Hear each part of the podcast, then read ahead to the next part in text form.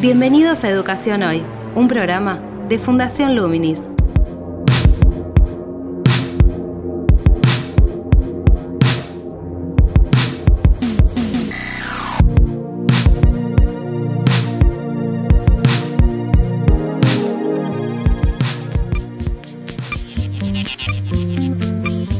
Hola, ¿qué tal? Soy Gabriel Torre y estoy dando comienzo a Educación Hoy, el podcast que realizamos desde Fundación Luminis abordando diferentes temáticas de educación en Argentina y en el mundo.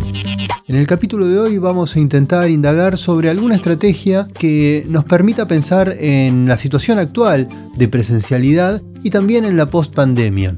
Una estrategia como puede ser el intentar salir de la escuela espacios de cercanía para transformar esa salida en una excursión educativa. Una situación que permite también interactuar con las tecnologías digitales como puede ser un teléfono celular a través de las aplicaciones y todas las posibilidades que la conectividad puede brindar, a través de la cual poder leer el lugar en el cual estamos, lo que tenemos delante, la historia de ese espacio, de ese ámbito que estamos recorriendo. Quien ha desarrollado un proyecto con estas características, es decir, con una salida por la ciudad, haciendo uso de las tecnologías digitales, es Marta Libedinsky, quien es magíster en didáctica por la Universidad de Buenos Aires y actual directora de la maestría en tecnología educativa en la Universidad Abierta Interamericana. Ella participó, desarrolló un proyecto de investigación, un proyecto de investigación escolar denominado Curiosa Mi Ciudad, que hacía uso de dispositivos móviles que se llevó adelante a través de Fundación Evolución y Fundación Telefónica, del cual hay un informe en la biblioteca virtual de Luminis en www.fundacionluminis.org.ar Bien, allí hay una referencia previa sobre la cual ella se basa para presentarnos otros proyectos que tienen que ver con el contexto actual de la pandemia. Eh, uno de esos proyectos, el que hace referencia en la, entrevista, es el de Gillian Chatson, una especialista en educación de Canadá, que desarrolla un proyecto que se llama Salgamos a Caminar, el plan de estudios, caminar, descubrir y encontrar sentido al lugar, que también está plasmado en un libro en español disponible, que da cuenta de esta situación de retomar las viejas excursiones escolares con un sentido educativo haciendo uso de la tecnología digital por medio de, registros, por ejemplo, a través de imágenes, de audios, en un contexto de pandemia. Así que el sentido de la entrevista es un poco hablar de eso para intentar brindar o refrescar algún recurso en cuanto a estrategia educativa que nos permita abrir otras alternativas en este contexto pandémico y también consultarle por su, su visión, su análisis en torno al proceso que hemos vivido de educación en cuarentena y el proceso que estamos viviendo actualmente. De hecho, la primera respuesta que nos va a brindar es esa. ¿Cómo vivió? ¿Cuál es su análisis sobre el proceso educativo este último año y medio en cuarentena y en pandemia? ¿Vamos a una entrevista? Actualidad en Educación Hoy.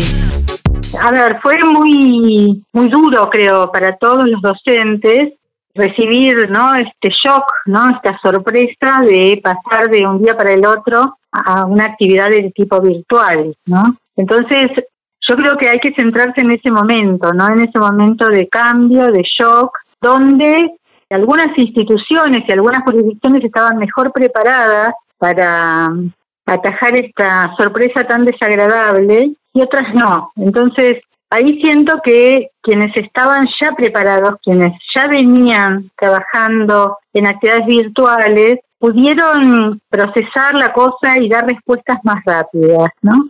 Yo siempre doy el ejemplo de las plataformas de learning, las aulas virtuales, los campos virtuales y demás. Los campos virtuales existen hace ya 20 años, o sea, lo que personalmente me sorprendió es que las instituciones o algunas instituciones educativas, algunas jurisdicciones todavía, después de 20 años, no hubieran tomado decisiones al respecto, ¿no? Entonces, eso respecto de ese primer momento. Y después, bueno, entiendo que cada uno hizo lo que pudo, como pudo, las decisiones que hubo que tomar fueron muy veloces, y bueno, y efectivamente ya sabemos, hay cantidades de investigaciones que fueran saliendo. Hoy tenemos, gracias a Internet, la posibilidad de acceder casi inmediatamente, ¿no? Se publican y ya, si a uno le interesa, digamos, puede acceder a esas publicaciones que dan cuenta de, que esta pandemia hizo estragos en muchos sentidos. ¿Cómo ves la situación hoy en relación a los aprendizajes de este proceso? Y si querés centrarlo un poco en un ámbito en el que vos trabajás, que tiene que ver con las innovaciones educativas en lo que hace a tecnologías digitales. Bueno, nosotros siempre diferenciamos lo que son las innovaciones tecnológicas de lo que son las innovaciones de corte didáctico, ¿no? O sea, una cosa es que aparezca una nueva tecnología para algún fin que pueda ser útil, que pueda ser maravilloso, pero otro cuento es hablar de innovación en didáctica, ¿no? Y yo lo que creo es que, dice que este periodo fue una oportunidad, a mí no me parece una oportunidad porque las condiciones son de tristeza, de enfermedad, de muerte, de pérdida de trabajo, de chicos sin estudiar, en fin, una cantidad de problemas enormes, entonces no puedo verlo como oportunidad, y no puedo sentir de que lo que se generó en este tiempo fue innovación, porque la innovación se planifica, se hace con tiempo, se disfruta, ¿no? Sí, me parece que podemos decir que algunos grupos de docentes o algunas instituciones fueron, si vos crees, creativos o rápidos para inventar soluciones para salir al cruce de tanta situación desconcertante, ¿no? Esto es lo que creo. Creo que, puede ser que con el tiempo, cuando se revise lo que pasó en las instituciones, se encuentren experiencias positivas, ¿no? Pero todo esto se hizo a costa de mucho esfuerzo de todos, ¿no? De, de mucha de mucha sobrecarga, de mucha intensificación del trabajo, de no saber bien para dónde correr, aún los especialistas, digamos. Fue una situación totalmente inesperada. ¿Y en qué consideras que hay que enfocarse entonces desde tu terreno? Yo creo que para la pospandemia entiendo que sí hay que pensar, dado que esto aparentemente va a durar un, rato más, por lo que dicen los expertos y demás, entonces, eh, bueno, ya también hay montones de publicaciones que hablan de una educación híbrida. Esto ya en las universidades se estaba hablando hace rato, de ver la posibilidad de virtualizar algunas materias o de hacer un mix. Esto ya se venía hablando. Por ahí no se tomaban las decisiones que correspondían porque efectivamente hay muchas actividades que se pueden hacer muy bien y de manera muy cómoda en, en forma virtual, ¿no? Creo que se viene un tiempo de combinaciones, ¿no? Como lo llaman, escenarios combinados, de combinar lo virtual y lo presencial, de combinar lo que se hace dentro de las aulas y lo que se hace por fuera de las aulas, de intensificar las salidas escolares, las salidas didácticas, las salidas curriculares o como las denomine cada institución, de pensar que la ciudad puede ser currículum, de pensar que se puede dar clase también en un parque, en un museo, en una plaza, en lugares abiertos, y también en esto había mucho desarrollo y hay mucho desarrollo antes de la pandemia. Lo que pasa es que ahora adquiere otro significado. Bueno, en el último tiempo, sobre todo, me dediqué a, hacer publicaciones de distintos países y efectivamente, y proyectos también colaborativos de distintos países y efectivamente esto de aprender afuera o de pensar en un currículum caminando o en un currículum nómade, lo llaman los autores, y pensar en, en salir más de las aulas creo que va a ser una buena decisión. Bueno, ahí se abre una oportunidad entonces, digo, como si se quiere consecuencia de, lo vivido. Algo que antes, por lo menos acá en las escuelas en Argentina, solía costar un poco más. Salir de esa inercia e, e ir a buscar un poco el aprendizaje o a construirlo en el descubrir afuera, ¿no? No digo solo la salida de un museo, sino como vos decís, a un espacio cercano de la comunidad, como puede ser un parque o, o alguna otra alternativa en la cual también se descubre un poco eso que está ahí, que todos los días pasamos, lo vemos, pero lo vemos por arriba de alguna manera. Absolutamente, los autores lo llaman salidas de cercanía, le dan mucho valor a esas, a esas salidas de cercanía. Personalmente participé de un hermoso proyecto hace unos años que se llamaba Curiosa Mi Ciudad, que se hizo con Fundación Evolución, Fundación Telefónica, que apuntaba exactamente a estas ideas. Entonces, creo que ahí hay que recuperar esto, viejas prácticas. Mi tesis de doctorado, yo estoy en curso todavía y es sobre excursiones escolares. No es nuevo. En mi investigación, la primera excursión escolar que detecté es de 1896, ¿no? En la ciudad de Buenos Aires, donde fueron las escuelas primarias, fueron a la Plaza Lavalle y a la Biblioteca de Moen. Desde ya que no es nuevo pero sí que uno puede en este momento resignificar eso, darle otro valor. Y además, en estos momentos tenemos e-, estas cosas, que estos dispositivos que llaman celulares, ¿no? Que, en los cuales hay un montón de apps. Hay apps para tomar temperatura, hay apps para hacer mediciones, hay apps para sacar fotos, para grabar audios. Ahí tenemos un instrumento muy valioso que nos permitiría transformar estos espacios abiertos en lugares para aprender. ¿Consideras que eso se, se puede enmarcar también en una forma de alfabetización digital y de formación en la ciudadanía digital? Combinar la excursión en la afuera con el uso de las tecnologías digitales, que es como otra capa sobre a través de la cual uno ve esa realidad, ¿no? Sí, totalmente, totalmente, porque ahí va a surgir la necesidad, o sea, eso que llaman la alfabetización digital o el desarrollo de, de capacidades de competencias, yo creo que se produce en un contexto, ¿no? Cuando vos necesitas algo, cuando vos estás en un rol. Bueno, estoy en rol lector, entonces acudo a las tecnologías en función de mi interés por la lectura, o si necesito hacer trámites, o si necesito comprar o vender, o si necesito colaborar o comunicarme con alguien, en fin. Que todas esas capacidades creo que se desarrollan eso, en, en situaciones, en el marco de disciplinas, en el marco de necesidades y no en el aire, ¿no? Siempre hay un para qué y entonces ahí viene, bueno, ¿cómo lo hago? Y a la vez sí tener una mente abierta para enterarse de novedades, ¿no? De, ahí sí, de innovaciones tecnológicas que aparecen, que por ahí uno puede entonces decir, uy, qué bueno que está esto, me viene bárbaro para enseñar mejor o enseñar distinto. Eso vos lo podés enmarcar también dentro de, del marco de un trabajo, de un proyecto, ¿no? Digo, la salida, el uso de tecnologías digitales. ¿Qué referencias tenés, ya que también has trabajado en ese sentido? El proyecto que mencionaste justamente era un trabajo por proyectos. Exactamente, sí. Bueno, la metodología de trabajo por proyectos, nuevamente, como estoy con mi tesis, estoy siempre yendo un poquito hacia el pasado, ¿no? Y mostrando que las innovaciones tienen sus antecedentes. Entonces, ahí también cabe recordar que el método de trabajo por proyectos viene al menos uno de los orígenes es 1918, con un texto hermoso de, William Kilpatrick, que era discípulo del pedagogo y del filósofo tan conocido John Dewey. Entonces ahí se sentaron las bases para lo que es el método de trabajo por proyectos. Después, por supuesto, como todas las estrategias de enseñanza, van cambiando, van evolucionando, tienen épocas de gloria y épocas que caen en desuso. Entonces hay instituciones que están dedicadas plenamente a, al desarrollo de esa estrategia, que para mí es una estrategia muy interesante, ¿no? que permite enganchar más a los estudiantes, que permite hacerse preguntas auténticas, que permite trabajar por etapas, que permite también aprender a proyectar, ¿no? A hacer proyectos, a desarrollarlos, a poner las ideas en funcionamiento. ¿Qué sugerencias darías para un docente o un equipo directivo que está pensando, bueno, vamos a intentar utilizar el afuera de la escuela, vamos a empezar a, jugar con esa posibilidad? que antes tal vez no estaba tan desarrollada, eh, pero enmarcarla también dentro de un proyecto educativo? ¿Qué orientaciones le podrías brindar para empezar a pensar esa posibilidad?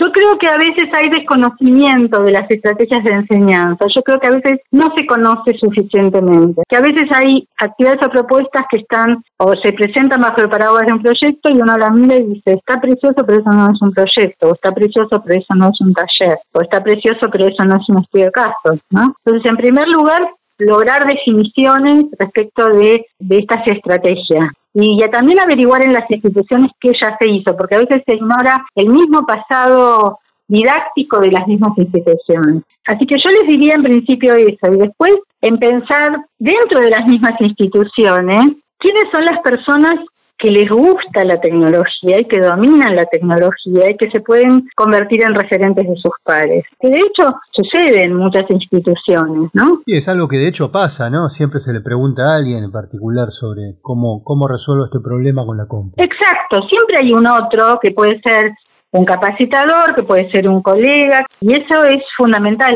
este apoyo entre pares, ¿no?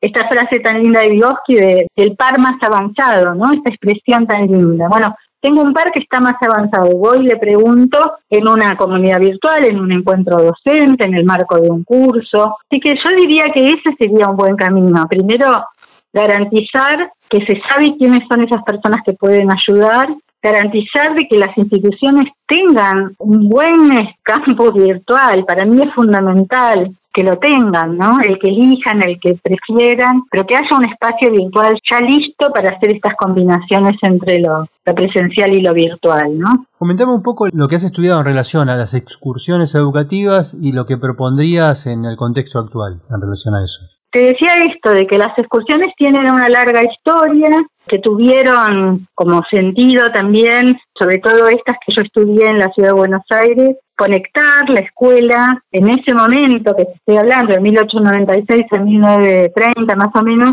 conectar las escuelas con instituciones que en ese momento estaban recién creadas, como eran los museos, el jardín zoológico, el jardín botánico y demás. Tenían los mismos problemas que tenemos ahora respecto de los traslados. Se hacían excursiones que tenían una parte a pie, después llegaban con tranvía hasta un determinado lugar y entonces la escuela se hacía presente en el espacio público, en el espacio urbano. Y muchas de las cosas que hacían en ese momento son parecidas a las que podemos proponer ahora, o sea, dibujaban en el lugar, tomaban registros, hacían preguntas, hacían, entrevistaban a los anfitriones, a las personas que los recibían en fábricas o esto en el jardín zoológico, además, daban clases al aire libre. Entonces, en este momento la diferencia es, yo entiendo que es básicamente el celular con todas las apps que uno se puede imaginar. O sea, la posibilidad de hacer otras cosas que en ese momento lo hacían con una libreta o dibujaban o volvían de la excursión y hacían una composición. Entonces,